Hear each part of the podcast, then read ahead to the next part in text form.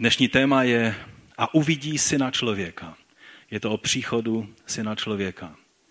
A já vás poprosím, abyste povstali spolu se mnou a budeme číst z Evangelia Matouše z 24. kapitoly od 26. verše. Řeknou-li vám tedy, hle je v pustině, nevycházejte. Hle v úkrytech, nevěřte. Neboť jako když blesk vychází od východu a je vidět až na západ, tak bude i příchod syna člověka. Kdekoliv je mrtvola, tam se zhromáždí supy. I hned po soužení o něch dnů se zatmí slunce a měsíc nebude vydávat svou zář. Hvězdy budou padat z nebe a mocnosti nebes se zatřesou. A potom se ukáže znamení syna člověka na nebi a tehdy se budou být v prsa všechny kmeny země. A uvidí syna člověka, přicházejícího na nebeských oblacích s mocí a velikou slávou. A pošle své anděly s mohutným zvukem polnice a ti zhromáždí jeho vyvolené ze čtyř větrů od jednoho nejzasšího konce nebes až k jejich druhému nejzasšímu konci. Od fikovníku se naučte podobenství. Když již jeho větev změkne a vyhání listy, víte, že léto je blízko. Tak i vy, až toto všechno uvidíte, vězte, že je to blízko, před dveřmi. Amen pravím vám, že určitě nepomíne toto pokolení, dokud se toto všechno nestane. Nebe a země pominou, ale má slova jistě nepominou. O tom dní a hodině nikdo neví. Ani andělé nebes, ani syn. Jenom sám otec. Nebo jak tomu bylo za dnu Noé, tak tomu bude i při příchodu syna člověka. Jako totiž v oněch dnech před potopou jedli, pili, ženili se, vdávali, až do dne, kdy Noé vešel do korábu a nic nepoznali, dokud nepřišla potopa a všechny nesmetla, takový bude i příchod syna člověka. Tehdy budou dva na poli a jeden bude vzat a druhý bude zanechán. Dvě budou mlít na obilném mlínku a jedna bude vzata a druhá bude zanechána. Bděte tedy, protože nevíte, v který den váš pán přijde. To však vězte, že kdyby hospodář věděl, v kterou noční hlídku přijde zloděj, zůstal by vzhůru a nedovolil by mu prokopat se do domu. Proto i vy buďte připraveni, protože neznáte hodinu, níž přijde syn člověka. Ještě ze knihy skutků v první kapitole od 9. po 11. verš. Když to pověděl, byl před jejich zraky vyzdvížen a oblak jim ho vzal z očí. A když se upřeně dívali do nebe, jak odchází, hele, stali vedle nich dva muži v bílých šatech a řekli, muži galilejští, co tu stojíte a hledíte do nebe? Tento Ježíš, který byl od vás vzat z hůru do nebe, přijde právě tak, jak jste ho viděli odcházet do nebe. Pane Ježíši, pomoz nám porozumět tvému slovu. My to dnes velmi potřebujeme. Prosíme tě, dej nám milost, abychom mohli volat z radosti ve svém srdci a s vědomím, že jsme připraveni na tvůj příchod. Abychom mohli volat Maranata, přijď, pane Ježíši. Prosíme tě o to, Otče, skrze Ducha Svatého. Dej nám porozumět tvému slovu. Amen. Amen. Můžete se posadit? Někdo by mohl namítnout, že učení o druhém příchodu Ježíše, eh, takzvané učení eschatologie o věcech posledních, že je spíš pro teology a takové ty biblické šťouraly, kteří se rádi šťourají v různých věcech a kombinují nad tím. Eh, ale víte, když se podíváme na pána Ježíše, tak on se posadil se svými učedníky a to byli rybáři, to byl celník, to byli obyčejní lidé, byly tam i ženy u toho. A, a mluvil ty všechny věci, o kterých mluvíme. Ty všechny závažné věci. A proto, proto si myslím, že je to v pořádku. Také apoštol Pavel, když mluvil, tak mluvil k, k tesalonickým křesťanům v Makedonii. To byli takoví obyčejní lidé, jak jsme my. Mluvil ke korinským o těchto věcech. O těch dokonce Pavel říká, že jak se tak na ně dívá, tak mezi nimi není příliš mnoho vzdělaných a urozených. To my jsme ještě na tom dobře, tady jsou sami vzdělanci. Takže myslím, že jsme v mnohem lepší situaci, než byly ty sbory Ale oni měli jednu obrovskou výhodu, kterou my nemáme. Když Ježíš mluvil o těch všech věcech, a, a narážel na, na odkazy ze starého zákona a na tu situaci, o které mluvil, jako třeba i Pavel, když mluvil eh, k ním, tak říká, a víte, co, co ho teď zadržuje, to, aby přišel ten syn zatracení, že? čili antikrist. Tak, tak oni všichni věděli a my to nevíme, protože oni to věděli a Pavel jenom konstatoval tu věc a nepotřeboval jim to vysvětlovat, no tak nám to Pavel nevysvětlil. Takže pro naši výhodu by bylo spíše, aby oni nic nevěděli, protože by jim to Pavel vysvětlil a tudíž by to vysvětlil i nám. Mnohé věci oni věděli a, a my čteme a každá věta pro nás je, je velkou neznámou. A obzvlášť v tom textu, který jsem před chvílí přečetl, určitě mi dáte za pravdu, že pomalu každá věta je taková, no a co teď s tím? Ale já věřím, že je velice důležité, abychom se do Božího slova podívali. Je jeden spis, který o kterém se obecně vědělo, že existuje, že byl vytvořen v Antiochii, napsán v Antiochii kolem roku 100, to znamená nakonec toho prvního století, a, a ve kterém bylo takové zhrnutí eh, všech důležitých věcí, které antiochejští bratři eh, považovali za důležité eh, říct svým, svým věřícím, svým členům. Ale vědělo se o něm církevní otcové na něj naráželi a citovali z něj tu a tam, ale nebyl k dispozici, byl prostě e, ztracen. Až do roku, myslím, že to bylo 1800, se raději podívám, 1873, kdy najednou někdo hledal e, v jeruzalemské patriarchální knihovně, která e, je situována v Istanbulu, teda v bývalém Konstantinopoli.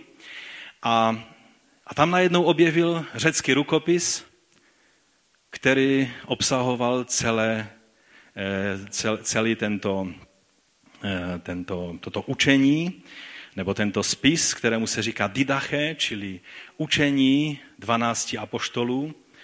A, a tak nám je k dispozici. Teď, když přijdete do knihkupectví, tak většina normálních knihkupectví, které mají i takového druhu knihy, tak si můžete koupit každá sbírka eh, spisů církevních otců z té rané doby, tak to obsahuje. A to učení, to didache, kdo jste to četli, tak mi dáte zapravdu, že začíná vlastně popisem, že jsou dvě cesty. Cesta života a cesta smrti. Ale nevím, jestli si pamatujete, ti, kteří jste to četli, čím to končí. A já bych vám přečetl závěr tohoto, tohoto spisu, protože je to velmi zajímavé a je to do tématu. Je to něco, čím tito bratři, kteří byli vlastně tou druhou generací po, po apoštolech, chtěli zvýraznit eh, věci, které jsou důležité pro život každého křesťana. Takže budu číst eh, odstavec 16. Bděte nad svým životem. Vaše lampy ať nezhasnou a vaše bedra ať jsou přepásána. Buďte připraveni. Nevíte totiž dne, v němž váš pán přichází. Často a ve velkém množství se zhromažďuje a zhromažďujte. Slyšeli jste to, jo? Často a ve velkém množství se zhromažďujte a proste o to, co prospěje v budoucnu vašim duším. Nic vám totiž nepomůže doba vaší víry, nebudete-li dokonalými v posledním čase. V posledních dnech totiž povstane mnoho falešných proroků a škůdců, ovce se obrátí k vlkům a láska se obrátí v nenávist. Až se rozmnoží nepravost, budou se lidé navzájem nenávidět, pronásledovat a zrazovat. A tehdy se ten svůdce světa zjeví jako syn boží a bude činit divy a zázraky a země bude vydána do jeho rukou a bude páchat takové nepravosti, jaké jste ještě nikdy nestali. A tehdy lidské pokolení bude přivedeno do očistného soudu, mnozí budou zahanbení a zahynou. Kdo však vytrvají ve své víře, budou zachráněni od tohoto prokletí. A tehdy se zjeví znamení pravdy. Otevřené nebe a pak hlas polnice a za třetí vzkříšení z mrtvých. Nevšak všech, nebrž jak bylo řečeno, přijde pán a všichni svatí s ním. Tehdy spatří svět přicházet pána snad oblaku nebes. Toto je popis eh, z Didache, který svými slovy popisuje to, o čem eh, apoštol Matouš psal ve svém evangeliu slova Pána Ježíše. Takže pojďme se podívat na, na to na, to, na, na ten text, který jsme si přečetli. Za prvé, můj první bod je, že dopad Ježíšova příchodu bude kosmický a zcela zjevný. Vždy je jeho příchod. Když čteme na kterémkoliv místě v písmu, tak den páně nebo, nebo příchod eh, syna člověka je spojován s kosmickými úkazy a je popisován slovy jako v moci a slávě. Vždy je to charakterizováno těmito, těmito věcmi. Znamená, že to bude viditelný a zjevný e, příchod, jako je blesk na obloze. Já doufám, že ten obrázek vám to bude stále připomínat. Je to nádherný blesk. Já mám obrovský respekt kvůli určitým traumatům, které jsem zažil e, v souvislosti s blesky ve svém dětství, tak mám fakt takový respekt z blesků, ale jsou nádherné, mohutné a je skutečně vidět, obzvlášť e, ve tmě, že? z širokého okolí. Jeho příchod bude viditelný a zjevný jako blesk na obloze. Nebude to nějaký jenom takový duchovní příchod, ani ne symbolický nebo obrazný, alegorický příchod, ale bude, anebo to nebude takové, takový příchod, jako byl jeho, jeho první příchod skrze narození jako malé děťátko, ale bude to příchod krále v moci a slávě. Nebude to zjevení, eh, jeho zjevení v zprostředkováno, jako bylo zjevení jeho soudu nad Jeruzalémem, kdy přišel zprostředkovaně eh, skrze soud eh, eh, římských legí, ale bude to sám pán, který se stoupí z nebes a někdy se u toho popisuje, že nebesa jsou otevřená. Co znamená i otevřená nebesa? Na jednom místě je napsáno, že zmizí obloha. Já nevím, co to znamená, ale je to napsáno v Bibli. Nevíme přesně ty věci a ani není třeba nad tím spekulovat. Ale je, znamená to, že to bude něco kataklizmického, něco obrovského, něco průlomového, něco, co si nejde splést s něčím jiným. Vždy je to eh, spojováno také s eh, nebeskými vojsky, které budou spolu eh, s Ježíšem přicházet. A vždy se jedná o fyzicky majestátní příchod a zásah do záležitosti tohoto světa v moci soudu, ale tež jako záchrana pro ty, kteří jej očekávají. Když se apoštole dívali do nebe, když Ježíš se jim tak tratil z očí, odcházel, tak najednou ti anděle právě tento dojem chtěli použít a říkají, ano, tak jak ho vidíte odcházet, tak on přijde. To znamená, že způsob jeho příchodu bude velice podobný tomu, jak odešel. Viditelný, mocný a e, spojen s kosmickými úkazy. E, slovo, které nejčastěji e, Nový zákon používá pro příchod Ježíše Krista, je použít také v té 24. kapitole, v 27. verši je napsáno, nebo jako když blesk vychází od východu a je vidět až na západ, tak bude i příchod syna člověka. Tam je použito slovo paruzia, příchod. A to e, slovo, pak ještě jsou další slova, epifania a apokalypto používána, ale, ale to slovo paruzia znamená nejvíc, nějak se často používá a znamená přítomnost toho, který přišel, přišel nejenom, aby, aby, se, aby se přišel navštívit, ale aby zůstal. Je to, je to příchod slavnostní a eh, vlastně slovo advent také vyjadřuje toto slovo paruzia. A vždycky v té klasické řecké literatuře bylo, bylo spojováno s příjezdem krále nebo se, s příchodem nějakého božského panovníka. Třeba je dochován takový nápis eh, ohledně císaře Hadriana, že eh, tam je napsáno a, a toto se stalo eh, v 69. roce od první paruzie, čili od prvního příchodu Eh, božského Hadriana do Řecka. Jo? Čili oni počítali roky od zjevení, od příchodu, od paruzie, od, od toho slavnostního příchodu eh, božského císaře Hadriana do Řecka. A, a už jsme minule mluvili někdy, někdy v souvislosti s nástupem Božího království, jak jsme mluvili v té sérii, tak eh, jsme si říkali, že vlastně je to eh, vždycky eh, použita taková ta paralela nebo analogie, když přijížděl panovník do nějakého města, tak s tím byly spojovány obrovské přípravy. Někdy se stavělo celé nové budovy. Někdy, někdy se dělalo velké předělávání všech možných věcí a dělalo se pořádek v institucích a, a všechno se připravovalo proto, že měl přijet panovník a když bylo oznámeno, že přichází, tak v tom okamžiku, když bylo troubení a bylo oznámeno, že je na cestě, tak ti vážení občané toho města šli daleko tou cestou dopředu, aby, aby šli vstříc, aby se setkali s tím panovníkem a vytvořili, připojili se k jeho družině a vlastně spolu s ním slavnostně pak vstoupili do města. A to byla veliká radost pro ty, kteří mohli takovým slavnostním způsobem ho přivítat, ale byla to hruza a děs pro ty, kteří měli za ušima, protože věděli, že přišla hodina jejich trestu. Takže eh, toto je přesně obraz Ježíšova příchodu. A když eh, se podíváme do, do toho eh, našeho textu, tak, eh, jak jsem už řekl, tu jednodušší část té kapitoly máme za sebou. Ta složitější začíná právě v tom textu, který jsme četli. A je tam spousta různých oříšků a, a většina debat biblistů kteří mají potíže z nějak eh, skloubit ty věci a pochopit ty věci a jak je, jak je vlastně vysvětlit, tak se týká právě té části té kapitoly, kterou jsme četli dnes. A většinou je, je ta, ty otázky a, a pochybnosti jsou spojené, jak vlastně časově to všechno pochopit, kdy Ježíš mluví o tom, co se stalo v 70. roce, kdy mluví o tom, co se bude dít v těch eh, letech potom, anebo až na konci věku.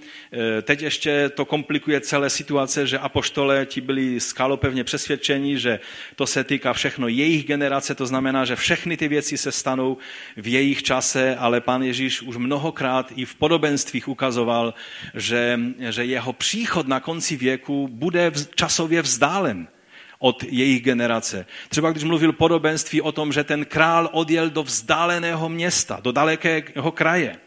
Jo, to znamená, že mu to trvalo dlouho, než se vrátil, zatímco ti služebníci pracovali a dělali tam i ty nepěkné věci. A, ale i tady v této kapitole pán Ježíš eh, odlišuje ty dvě věci a chce ukázat, že jsou, eh, jsou to věci, které jsou předpovězené a které se stanou v jejich eh, pokolení, v jejich generaci, ale pak jsou věci, jejich čas, kdy se budou dít, neví nikdo, ani anděle na nebesích, ani syn, což je zarážející, o tom možná někdy příště, ale jenom otec v nebesích. A tak eh, v tom všem, eh, abychom se vyznali, tak eh, začneme pěkně po pořádku. Ten 29. verš říká, a hned je tam první problematické slovo, i hned po soužení o něch dnů se zatmí slunce a měsíc a nebude vydávat svou zář, hvězdy budou padat z nebe a mocnosti nebes se zatřesou. Co to znamená i hned po těchto dnů? Buď to ukazuje, znamená to, že to bude hned po tom velkém soužení, o kterém jsme mluvili v tom roce 70, což by takový letmi pohled na tento verš eh, ukazoval, že po tom všem, co jsme četli v těch eh, verších o, o pádu Jeruzaléma, tak po, i hned po tomto soužení. Ale pak vidíme, že jsou tam popsány věci, které se zcela určitě nestaly v té době. I když existuje celkem velký směr teologů, kteří tvrdí, že to máme takhle chápat, že se vlastně ty věci staly a že Ježíšův příchod byl takový ten eh, duchovní eh, na nebesích. Eh, jsou to preteristé, kteří věří, že vše, co se mělo stát, se vlastně stalo v tom 70. roce. Ale my vidíme, že tam jsou věci popsané, které mluví o daleko něčem větším a, a, a v, kon, v, v spojení s dalšími místy písma zcela jistě ukazují, na jinou dobu. Proč ale, když Ježíš chtěl mluvit o e, tom věku konce, proč tam je použito to slovo i hned? Jsou lidé, kteří eh, na, na tomto základě dokonce ztratili svoji víru. Eh, známý filozof britský Bertram Russell řekl, že jeden z hlavních důvodů, proč není křesťanem, je to, že Ježíš prostě se ve věci svého příchodu, druhého příchodu mylil. Že sám byl přesvědčen o tom, že to bude v roce 70 a ono se to nestalo a asi se to nestane ani nikdy a proto nemůže být křesťanem. Mnozí ostatní lidé možná to nepopíšou tak exaktně, jak, jak Bertram Russell, ale, ale také eh, se s tím, s tím zápasí. Je pravda, že do, do celé té problematiky musíme vzít v úvahu to přesvědčení prvních křesťanů, kteří slova Ježíše eh, přijímali tak, že mluví vlastně o jedné věci – a to je třeba vzít v, v úvahu, že vlastně ty věci se stanou v jejich generaci. A možná také musíme vzít v úvahu i Ježíšovo jasné tvrzení, které Russell asi nevzal v úvahu, že o té hodině neví nikdo, ani syn. To znamená, když to neví ani syn, proto když Ježíš mluvil o těch věcech jako o jednom sledu věcí, je normální a přirozené, protože jen Bůh Otec věděl, kolik staletí ještě bude eh, pokračovat a jak to všechno bude. Ale existuje, existuje i eh, jednodušší vysvětlení. Pokud si pomůžeme tím, že nahlédneme do eh, jiného evangelia, třeba do Lukáše, do 21. kapitoly, tak zjistíme, že to znamení na nebi, které Eh, která jsou dána, eh, že jsou dána v časové posloupnosti po verši 24, který mluví o čase šlapání Jeruzaléma pohany. A pak eh, nám z toho je jasné, z té Lukášové řeči, že mluví Ježíš o zcela jiné době, než byl 70. rok. Lukáš říká toto, padnou ostří meče a jako zajatci budou odvedeni mezi všechny národy a po Jeruzalému budou šlapat národy, dokud se nenaplní jejich čas. Tady Matouš, protože to chtěl tak nějak koncentrovaně říct, tak vynechává celou jednou velice důležitou větu a to je ta věta, že vlastně mezi, mezi 70. rokem a posléze potom, kdy to bylo všechno završeno v tom 136. roce za Bar Kochby, kdy eh, byli židé rozptylení, kdy z Jeruzaléma byli všichni vyhnáni a byli židé rozptylení do celého světa. Vlastně, když bychom studovali dějiny Židů eh, skrze eh, celá ta staletí, tak bychom zjistili, že pomalu není, není kouta na světě, kde se nedostali. A sestra Vlasta by nám o tom mohla dost povyprávět, že nešla tam někde, myslím Vlasta je, že by nám mohla říct eh, o tom, jak, jak našla Židy i na nejsevernějších částech Sibíře a tak dále, na mnoha místech. A a o Jeruzalému je řečeno, že od té chvíle, kdy vlastně Jeruzalém padnul a chrám byl, byl zničen, kdy bylo, kdy bylo to spustošení eh, vykonáno, které bylo prorokováno, že od té chvíle budou pohané šlapat po Jeruzalému. Jak dlouho pohané šlapali po Jeruzalému? V 70. roce? Ve 136. roce? Za Salahadina? Jak dlouho? až do roku 1967. To byl rok teprve, kdy poprvé po téměř dvou tisících letech Židé přišli ke zdinášku a začali plakat a křičet radosti. A je, je hudební záznam udělaný z ty ohlasy těch vojáků, kteří, kteří se probojovali až k té zdinášku a vlastně osvobodili a dostali pod svoji kontrolu celou chrámovou horu a vlastně tu starou část Jeruzaléma. A to byl okamžik, kdy eh, získali Izraelci, Židé, kontrolu nad eh, Jeruzalémem a kdy můžeme říct, že to byl okamžik, kdy přestalo to období, pokud tomu správně rozumíme, ale možná, že přijde ještě, ještě jasnější signál, ale celé to období minimálně teda, minimálně Ježíš mluvil že bude období od pádu Jeruzaléma až do momentu, kdy znovu Jeruzalém bude v rukou Židů, že to je to celé období před tím, než přijde jeho druhý příchod. Čili, že to ukazuje, že, že to období těch porodních bolestí a těch všech procesů a válek a konfliktů bude mnohem delší, než si první generace křesťanů a také i mnozí lidé ve středověku dokázali představit. Že těch, kteří to počítali, už jsme o tom tady mluvili, že to bude zrovna v té jejich generaci, těch nebylo málo a vždycky jich je dost.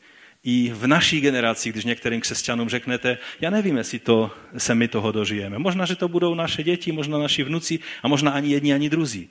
A někteří se na vás dívají jak na nějakého heretika, který pochybuje o božím slovu. Co pak ty nevěříš, že pán přijde v naší generaci? Může přijít, ale také nemusí. Dokud se nenaplní jejich čas. A teprve pak pokračuje Lukáš 25. veršem a budou znamení na slunci, měsíci, hvězdách na, a už jsme doma. Už mluví o tom, o čem mluví Matouš. Na zemi úzkost národu bezradných před řevem a vlnobytí moře. A lidé budou omdlévat strachem v očekávání toho, co přichází na celý svět, neboť mocnosti nebes se zatřesou.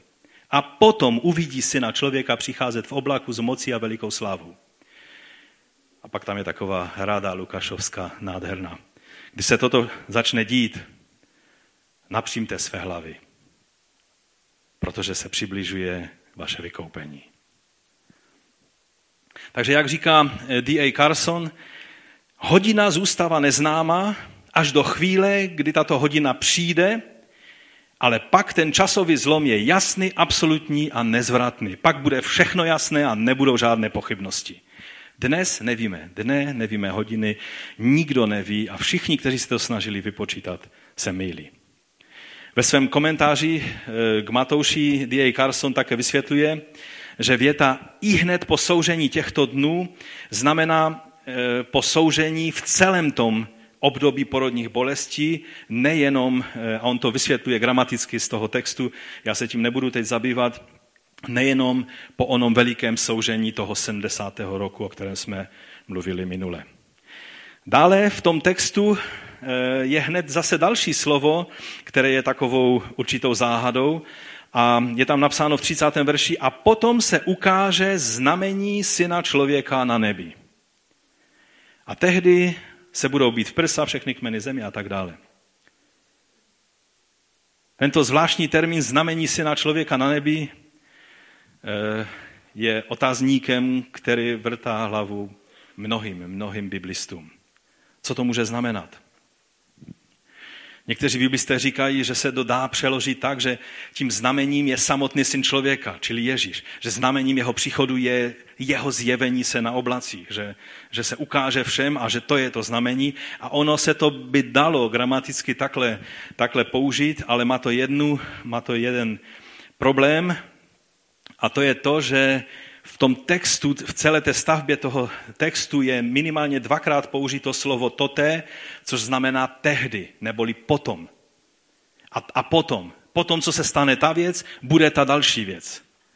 Čili, že eh, je tam zcela jasně touto gramatickou formulací těch věd řečeno, že bude znamení syna člověka a pak potom teprve bude příchod syna člověka Eh, kdy ho uvidí každé oko.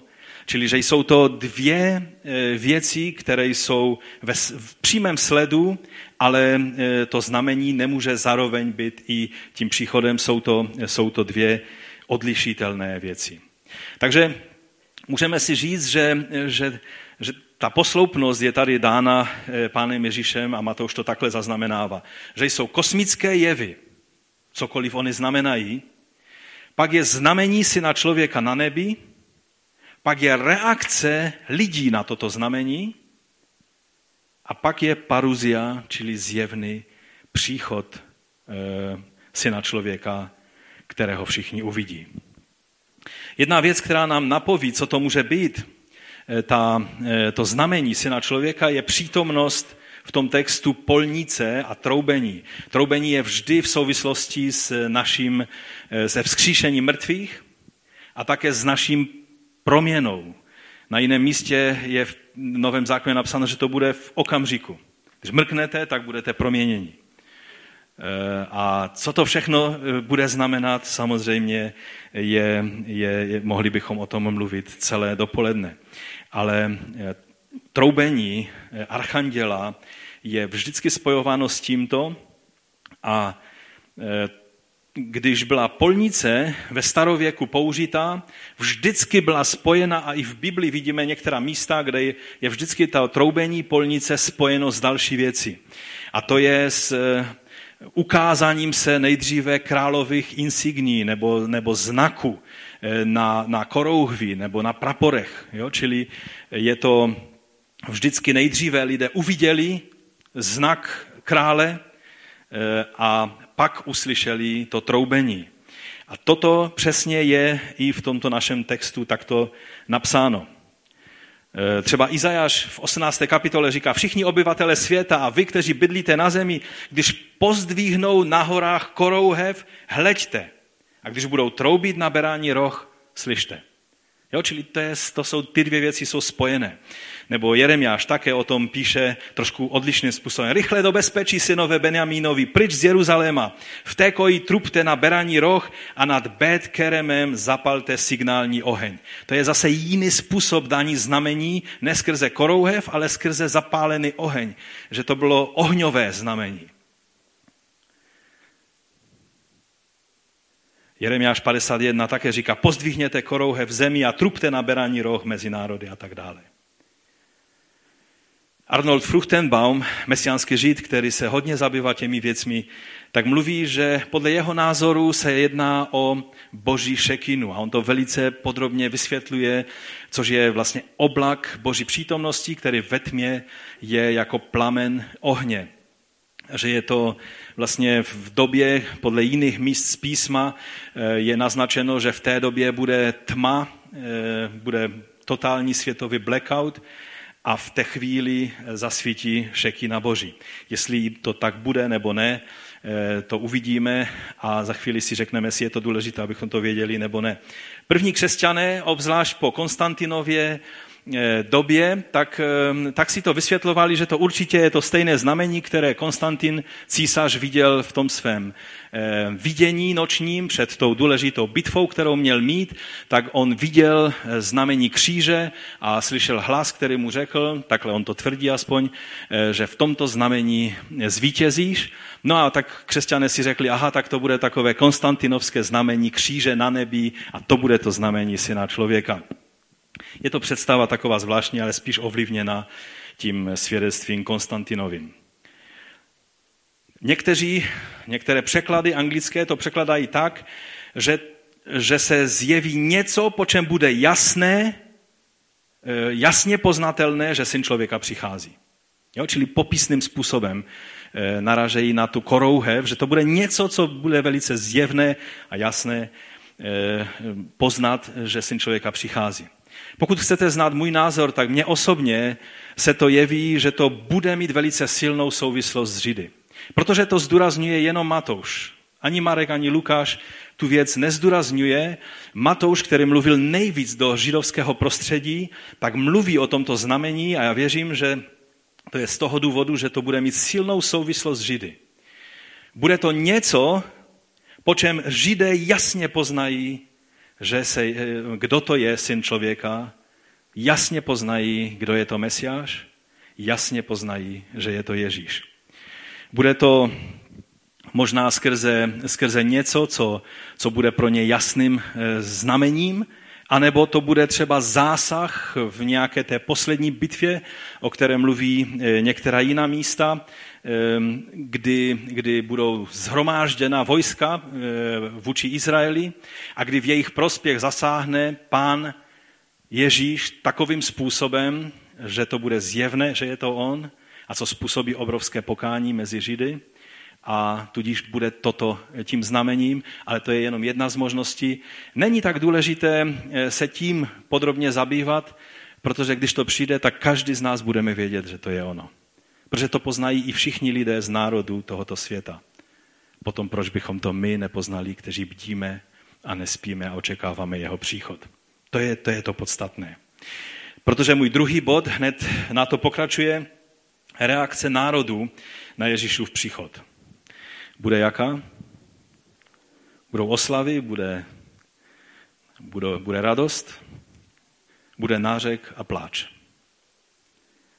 Bude veliký nářek a kvílení. Některý překlad, nevím, myslím, Bible 21, myslím, používá kvílení nebo nějaký jiný překlad. 30. verš pokračuje a tehdy se potom znamení syna člověka na nebi a tehdy se budou být v prsa všechny kmeny země. A uvidí syna člověka přicházejícího na nebeských oblacích s mocí a velikou slávou. Matouš ukazuje obecnější aspekt, eh, že to budou všechny kmeny země, i když kmeny většinou se týkají Izraele, ale tady je to řečeno tak obecně, že to musí znamenat všechny národy, ale myslím, že i Lukáš mluví o, o všech národech. Um, a, a vlastně naráží na to, o čem mluví Zachariáš a také zmiňuje Jan ve zjevení. Zjevení první kapitola, sedmi verš říká, hle přichází z oblaky a uzří jej každé oko i ti, kteří jej probodli. A budou se pro něho být v prsa všechny kmeny země. Ano, amen. A přímo Zachariáš mluví, že vylejí na dům Davidův a na obyvatele Jeruzaléma ducha milosti a upěnlivých prozeb. Pohledí na mě toho, koho probodli. A budou ho oplakávat, jako se kvílí nad jedináčkem. Budou nad ním hořce naříkat, jak se naříká nad prvorozeným. Tady vidíme, že ten strach a nářek národu je v přímé souvislosti s oním znamením člově- syna člověka. To znamená, že oni poznají nezvratně, že to, co se děje, je, je zásahem syna člověka, pána a mesiáše. Nebude možno o tom pochybovat a v té chvíli se e, lidé dají e, naříkat a plakat. A to, že to má souvislost, to znamení s tím, eh, s tím náškem, naznačují apokryfní texty, ale hlavně ten text z Lukáše, který jsme už četli že lidé budou eh, bezradní před dřevem a vlnobitím moře, že budou ta všechna znamení na, na nebi a, a lidé budou omdlévat strachem a v očekávání toho, co přichází na tento svět, neboť mocnosti nebe se zatřesou a pak uvidí si na člověka přicházet. Takže pro národy to bude čas strachu a nášku, pro Izrael to bude čas pokání a e, je zvláštní, že při prvním příchodu nakonec se jako národ Izrael uzavřeli, když jednotlivci, tisíce jednotlivců Židů eh, přijali Ježíše jako mesiáše, ale jako, jako národ jeho vedení odmítlo Ježíše a, a byl zatvrzen Izrael jako národ a přitom ostatní národy běžely. Pohanské národy běžely k Ježíši a na konci se mi to tak jeví, že bude velký obrat podle Zachariáše dojde k pokání u Izraele, kdy Izrael bude činit pokání, poznají, koho probodlí a ono vlastně se už to, už to raší. Už vidíme, že mesiánské hnutí, to, o čem Stašek mluvil na začátku toho zhromáždění, jsou mnohé sbory, které, které už toto vyznávají v Izraeli a stále více a více i ostatní židé to berou na vědomí, že se něco takového děje. Takže Židé budou činit pokání a budou poznávat toho, koho, eh, koho probodlí, budou, eh, budou eh, v pokání, ale u národů bude více a více zatvrzení. Kniha Zjevení mluví o takovémto zatvrzení. Je řečeno v deváté kapitole, ale ostatní lidé, kteří nebyli těmito ranami zabití, se odvrátili od skutku se neodvrátili od skutku svých rukou, nepřestali se klanět démonům a modlám ze zlata, stříbra, mědi, kamene i dřeva, které nemohou ani vidět, ani slyšet, ani chodit, neodvrátili se od svých vražd, ani od svých čarů, ani od svého smilstva, ani od svých krádeží. A v 16. kapitole je to obdobné. Pátý anděl vylil svou misku na, druh, na trůn šelmy a její království se zatmělo. A lidé se bolesti kousali do jazyka a proklínali nebeského Boha pro své bolesti a pro své vředy, ale neodvrátili se od svých skutků. Toto bude celková reakce na světě ve chvíli, kdy Izrael bude činit pokání a kdy lidé, kteří patří pánu, tak jak Lukáš říká, pozvedněte své hlavy protože vaše vykoupení je blízko. V knize Zjevení můžeme číst velice podobný popis těch kosmických jevů a také jak lidé eh, na ně reagují. V šesté kapitole Zjevení je napsáno, že když otevřel pátou pečeť, spatřil jsem před oltářem duše zabitých pro boží slovo a pro svědectví, které věrně drželi. A ti zvolali mocným hlasem, jak dlouho ještě, panovníku, svatý a pravý, nebudeš soudit a trestat za naši krev ty, kdo byli na zemi, kdo bydlí na zemi. A každému z nich byla dána bílé roucho a byli, bylo jim řečeno, ať odpočinou ještě krátký čas, dokud se nenaplní počet jejich spoluotroků a jejich bratrů, kteří mají být zabíjeni jako oni. A když otevřel šestou pečeť, uviděl jsem, že nastalo veliké zemětřesení. Slunce zčernalo jako žíněný pytel a měsíc úplně skrvavěl. A nebeské hvězdy spadly na zem, jako když fíkovník zmítaný vichrem zhazuje své pozdní fíky. A nebe zmizelo, jako když se sfinuje svítek a každá hora, každý ostrov se pohnuli ze svého místa.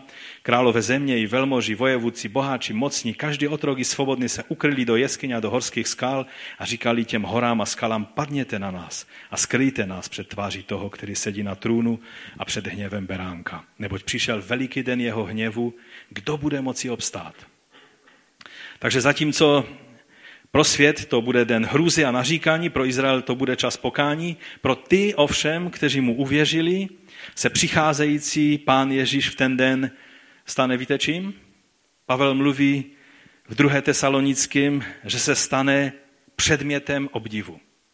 Mluví to v druhé tesalonickém první kapitola, desátý verš. Když přijde, aby v onen den byl oslaven ve svých svatých a aby se stal předmětem obdivu ve všech těch, kdo uvěřili, neboť naše svědectví došlo u vás víry. Ti, kteří věří, to všechno, co vidí tito lidé, kteří budou naříkat a kvílet, tak ti, kteří věří, v té chvíli budou plní obdivu a natření a fascinace tím, kdo přichází. Dále je řečeno, že uvidí syna člověka. Uvidí si na člověka přicházejícího na nebeských oblacích s mocí a velikou slávou. A v té chvíli to nás přivádí k třetímu bodu, a který s tím souvisí, je napsán, je, je, eh, nebo eh, se chci zaměřit na to, eh, co prožijí následovníci Ježíše, protože to bude okamžik jejich konečného vysvobození a setkání s pánem. Andělé je napsáno zhromáždí všechny jeho vyvolené. Také mnoha podobenství, ve kterých pán Ježíš mluvil, tak mluví o tom zhromáždění. Přenice do jeho sypek, těch dobrých ryb, že, do, do, jeho, do jeho království a tak dále. A mluví se tam o tom, že ty, ti ostatní, že budou zavržení a budou zničení. Um, mluví se tam o zhromáždění od, od jednoho nejzasšího konce nebes až k druhému nejzasšímu konci nebes. Když bychom chtěli vědět, co to znamená, tak to neznamená, že budou zhromáždění jenom z nebes, znamená to vlastně ze všech, ze všech e, míst, ať je na nebesích ten člověk třeba po smrti, anebo je na zemi, protože Marek to tak, takovýmto způsobem popisuje. On říká od nejzasšího konce země až po nejzasší konec nebe, čili z jakéhokoliv místa, kde jsou jeho svatí, anděle je zhromáždí k pánu. Pavel to popisuje jako slavnostní vyjítí vstříc pánu, o čem jsem už mluvil eh, na začátku. A, a přesně v prvním listu Tesalonickém ve čtvrté kapitole od 15. verše toto Pavel popisuje. A je dobré, abychom, abychom eh, si to připomněli, abychom, abychom ten obraz toho, toho přicházejícího krále a toho vyjítí všech těch, kteří, kteří jej s touhou očekávají, eh, aby ho uvedli do města, tak si je dobré znovu připomenout.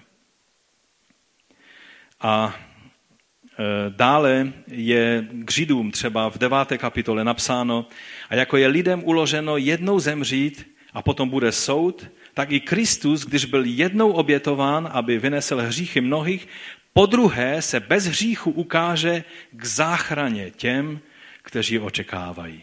Čili pro ty, kteří mu věří, jeho zjevení, ať to zjevení znamení syna člověka, anebo přímo jeho příchod, jeho paruzia, je eh, k záchraně těm, kteří ho očekávají. A pak eh, je čtvrtý bod a to je, eh, tam je řečeno, vězte, že je to blízko. Ale je to zase další hádanka, protože ta otázka pro nás je, co? Co to je? Co to je to blízko?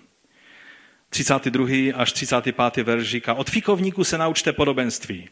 Když již jeho větev změkne a vyhání listy, víte, že léto je blízko. Tak i vy, až toto všechno uvidíte, vězte, že je to blízko a přede dveřmi. Amen. Pravím vám, že určitě nepomíne toto pokolení, dokud se to všechno nestane. Nebe a země pominou, ale má slova jistě nepominou.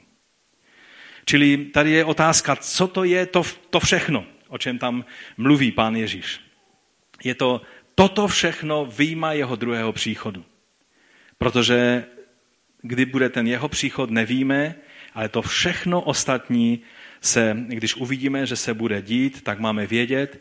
Za prvé se to, se to týkalo i zničení Jeruzaléma pro, pro učedníky, když ta, ty, ta znamení, která eh, měla, měli uvidět a měli uvidět město obtočené vojskem, tak měli jasně vědět, že, že je to okamžik, kdy mají utíkat z města a tak dále. Čili Tady ovšem pán Ježíš mluví v širších souvislostech také i o celém tom období od jeho na nebe vstoupení až po jeho druhý příchod. A pak se zase vrací eh, k celému tomu období, eh, které předchází jeho příchod v těch verších 32 eh, až 35. Věta o tom, že nepomíne toto pokolení, než se to všechno stane, tak podle Carsona je to vlastně vyjádření toho, že je tady něco, co se musí stát dřív, než může být příchod eh, Kristův brán v úvahu, ale není to, eh, není to řečeno, eh, není to mluva o tom nejzasší hranici, ale je to o tom, co se musí stát předtím, než eh, to nastoupí a že ty věci se začnou dít v té generaci, ke které pan Ježíš mluvil. Není možné tady chápat tu generaci tak, někteří vykládají, že ta generace znamená celé pokolení Židů, že vlastně rasa Židů. Jeden z významů toho slova eh, také může znamenat rasa, ale to nikdy ne ve spojení toto pokolení. Když se mluví o tomto pokolení, vždycky to znamená to konkrétní, ke kterému se mluví. Takže je tady, je tady vlastně jasně dáno najevo, že jediná událost, která se musí stát před Ježíšovým příchodem, je pád Jeruzaléma a to všechno, co k tomu pádu vedlo a zničení chrámu. Toto je ta jediná věc, kdy první křesťané věděli, tak jsem vám říkal i o Petrovi, že, že věděli, že Petr nezemře přirozenou smrti a dokud byl Petr naživu, tak věděli, že pán ještě nepřijde, protože jemu bylo prorokováno, jakou smrti zemře, ale především, když mluvil o zničení Jeruzaléma, to byly věci, které se měly stát ještě předtím, než eh, by mohl potenciálně přijít eh, jeho druhý příchod. Ovšem, po této události syn člověka může přijít kdykoliv. Ovšem, tento čas nemáme šanci znát. A je dobré u toho takhle zůstat. Protože někdy, někdy se to tak bere, no jako není to možné znát ani anděle, ani syn, ale když jsou dostatečně motivovaní teologové, kteří se do toho zavrtají, tak vám aspoň nějaké časové období naznačí. Všichni se milili. Včetně Izáka Newtona a dalších, kteří se tím zabývali v dějinách. Všichni se vždycky milili. Proč bychom měli my se pouštět do nějakých kalkulací? Do nějakých odhadů, do, do nějakého vytváření atmosféry, že vlastně jsme na to káplí a víme. Všechny sekty se tím zabývají. Proč bychom se měli tím zabývat my? Ale o tom, o tom někdy příště, protože to je to, to, to, poznání toho, že máme z jedné strany být bdělí a připraveni a z druhé strany nevíme, kdy pán přijde, je příliš obšírné téma, než abychom teď v těch pár minutách se tím zabývali. Ale jenom pro konstatování, ten 36. verš eh, říká, o tom dní a hodině nikdo neví. Ani anděle nebes, ani syn, jenom sám otec. A tady vidíme, že je taková zvláštní změna eh, v popisu té situace. Předtím to bylo, vězte, že je to blízko, čili mají něco vědět, a najednou tady je řečeno, nikdo to neví. Čili jsou tu dvě věci, které je třeba vzít v úvahu. Zna, znaky toho, kdy přišel soud nad Jeruzalémem a ty všechny věci, které se měly stát, tak eh, měli být velice, eh, měli učedníci si vzít toto skutečně k srdci a měli, měli vědět o tom čase, který přichází, že to se stane ještě v jejich generaci, ale o příchodu pána nikdo neví.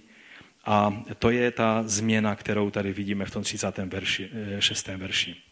Rabíni eh, v Talmudu je zaznamenáno, oni tam popisují sedm věcí, které člověk nemůže vědět. A eh, tou sedmou věcí je, kdy přijde království domu Davida, eh, kdy se vrátí a kdy to zavržení hodné království v jejich pojetí, to byl Řím, konečně bude s ním skoncováno. Že to je jedna také z věcí, kterou není možné vědět. A je to ve stejné je to ve stejné tradici, jako i učedníci našeho pána byli varováni Ježíšem, aby se nesnažili tento čas nějakým způsobem odhádnout. Zachariáš ve 14. kapitole eh, v pátém verši říká toto. Budete utíkat údolím mých hor, neboť horské údolí dosáhne k Asalu. Budete utíkat, jako jste utíkali před zemětřesení ve dnech judského krále Uziáše. Tehdy přijde hospodin můj Bůh a všichni svatí s ním. I stane se v onen den, že nebude světlo, hvězdy pohasnou. Nastane jediný den známý jen hospodinu. Nebude den a nebude noc, ale stane se, že ve večerním čase bude světlo. Tady máme, že bude všude tma, a najednou ve večerním čase bude světlo, všechno bude nějak takové, takové jiné, takže toto je známo jenom hospodinu a tak je dobré to nechat. A pak pan Ježíš to pro, eh, dokládá eh, ta svá slova různými příklady, které eh, ukazují na povahu té události, jak se to stane a jak si máme být my. A vlastně celá 25. kapitola je o tom, co máme dělat, co si s tím máme počít s tím vším, o čem jsme dnes mluvili, že se bude dít, že lidé budou dlít a, a budou se děsit té hrůzy, která přichází a my máme pozvednout své hlavy říct haleluja. Bude, bude syn Boží, který přichází, bude objektem naší fascinace a našeho úžasu a obdivu. Jak je to možné? Jak, jak na stejné zemi, kde se budou všechny ty věci dít, jak je možné žít způsobem, kdy máme pozvednutou hlavu a vyhlížíme příchod našeho pána? A tak závěrem bych eh, chtěl říct eh, jenom, jenom toto. Podle církevních otců je takový zajímavý závěr, který oni činili v této věci. Oni tvrdili, že ti jediní, kteří mají důvod se něčeho v souvislosti s poslední dobou a příchodem pána bát, jsou Kristovi nepřátelé. Rozumíte? Být Kristovým nepřítelem tak se nevyplatí ani jednu noc klidně spát, protože co když ten den přijde dnes? Ale když jste následovníky Ježíše Krista, to, co se může stát, je jedině to, že budeme blíž k Pánu. Každá věc, která se bude dít, nás bude přibližovat k tomu, který přichází. A tak pojďme povstat a na závěr si přečteme, jak takovým tím apokalyptickým jazykem o tomto slavném dní, kdy přijde pán, mluví eh, Jan v knize Zjevení, v 19. kapitole Zjevení od 11. verše. A uviděl jsem otevřené nebe a hle bílý kůň. A ten, kdo na něm seděl, se jmenoval věrný a pravý. Spravedlivě soudí a bojuje. Jeho oči byly jako plamen ohně a na hlavě měl mnoho diadémů. Má napsané jméno, které nezná nikdo než on sám. Je oblečen do pláště zbroceného krví a jeho jméno je slovo Boží. A vojska, která jsou v nebi, jela za ním na bílých koních, oblečená do bělostného čistého kmentu. A z jeho úst vychází veliký ostrý meč, aby jim byl národy, bude je pást železnou berlou. On bude šlapat lis vína planoucího hněvu všemohoucího Boha. Na plášti a na svém boku má napsáno jméno král králu a pán pánu. A uviděl jsem jednoho anděla, jak stojí ve slunci a mocným hlasem zvolal na všechny ptáky letící prostředkem nebe. Pojďte, zhromážděte se k veliké boží hostině, abyste jedli těla králů a těla vojevůdců a těla silných a těla koní i těch, kdo na nich sedí a těla všech svobodných i otroků, malých i velikých. A uviděl jsem šelmu a krále země, jejich vojska zhromážděná, aby rozpoutali válku proti tomu, jenž seděl na koni a proti jeho vojsku. Ale šelma byla zajata a s ní falešný prorok, který byl před ní, který před ní činil znamení, jimiž svedl ty, kdo přijali cejch šelmy a kdo se klaněli jejímu obrazu a ti dva byli zaživa uvrženi do ohnivého jezera hořícího sírou. Ostatní byli zabiti velikým mečem, který vyšel z úst toho, jenž seděl na koni. A všichni ptáci se nasytili jejich těly. Takhle to tím, tím poetickým, apokalyptickým jazykem popisuje Jan v tom vidění. Bratr páně Jakub, biskup Jeruzalemského sboru, napsal takovéto povzbuzení pro každého z nás. Buďte tedy trpěliví, bratři, až do pánova příchodu. Hle, rolník očekává vzácný plod země, trpělivě na něj čeká, až se mu dostane podzimního a jarního deště. Buďte i vy trpěliví a upevněte svá srdce. Buďte i vy trpěliví a upevněte svá srdce, protože pánův příchod se přiblížil. A celá Bible končí takovýmto zvoláním. Zjevení 22. kapitola ve 20. verši je řečeno takto. Ten, který o tom svědčí, praví, ano, přijdu brzy. Amen, přijď, pane Ježíši. To je zvolání, které na závěr Bible. Celá ta kniha zjevení má v nás vypůsobit i, i vědomí toho příchodu našeho pána, kdy pro tento svět to bude den soudu, ale pro každého, kdo věří v Syna Božího a kdo mu vydal svůj život, to bude den záchrany a pomoci a slávy a věčné přítomnosti Boží v našem životě a naší přítomnosti v jeho blízkosti. A tak pokud, pokud chceš se stotožnit s Duchem Svatým, který toto vložil Janovi do úst na závěr eh, Nového zákona, slova ano, přijď, pane Ježíši, pak to řekněme teď v modlitbě. Řekněme to svými slovy, každý ve svém srdci. A pokud je něco, co ti brání, aby si toto mohl říct, pak je třeba, aby si dnes ještě v této věci před pánem stál nebo stála. A spytovat a dovol Duchu Svatému, aby mohl prostoupit tvé srdce a dotknout se těch věcí, které ti brání. Že můžeš z radosti říct, amen, přijď, pane Ježíši. Amen, přijď, pane Ježíši. Řekněme to svými slovy. Řekněme to ve svém srdci, ale řekněme to i svými ústy. Ano, přijď, pane Ježíši. To zvolání, kterým se dokonce první křesťané zdravili. Protože se těšili na jeho příchod. My jsme mnohem blíž té chvíli, než byli oni. Ale i když by tady mělo být ještě mnoho generací po nás, kež by v nás bylo to volání a očekávání toužebné na ten okamžik, kdy pán přijde aby zasáhl do dění tohoto světa svým mocným a slavným příchodem. Přijď, pane Ježíši. Když to říká nevěsta i duch, chceme jako součást tvého lidu ze zmocnění Ducha Svatého toto vyznávat, k tobě volat. Přijď, pane Ježíši. Amen. Amen. A pak tam Jan dodává požehnání pro ty, kteří to činí, milost Pána Ježíše Krista ze všemi svatými. Amen. Ať toto je požehnání i pro vás.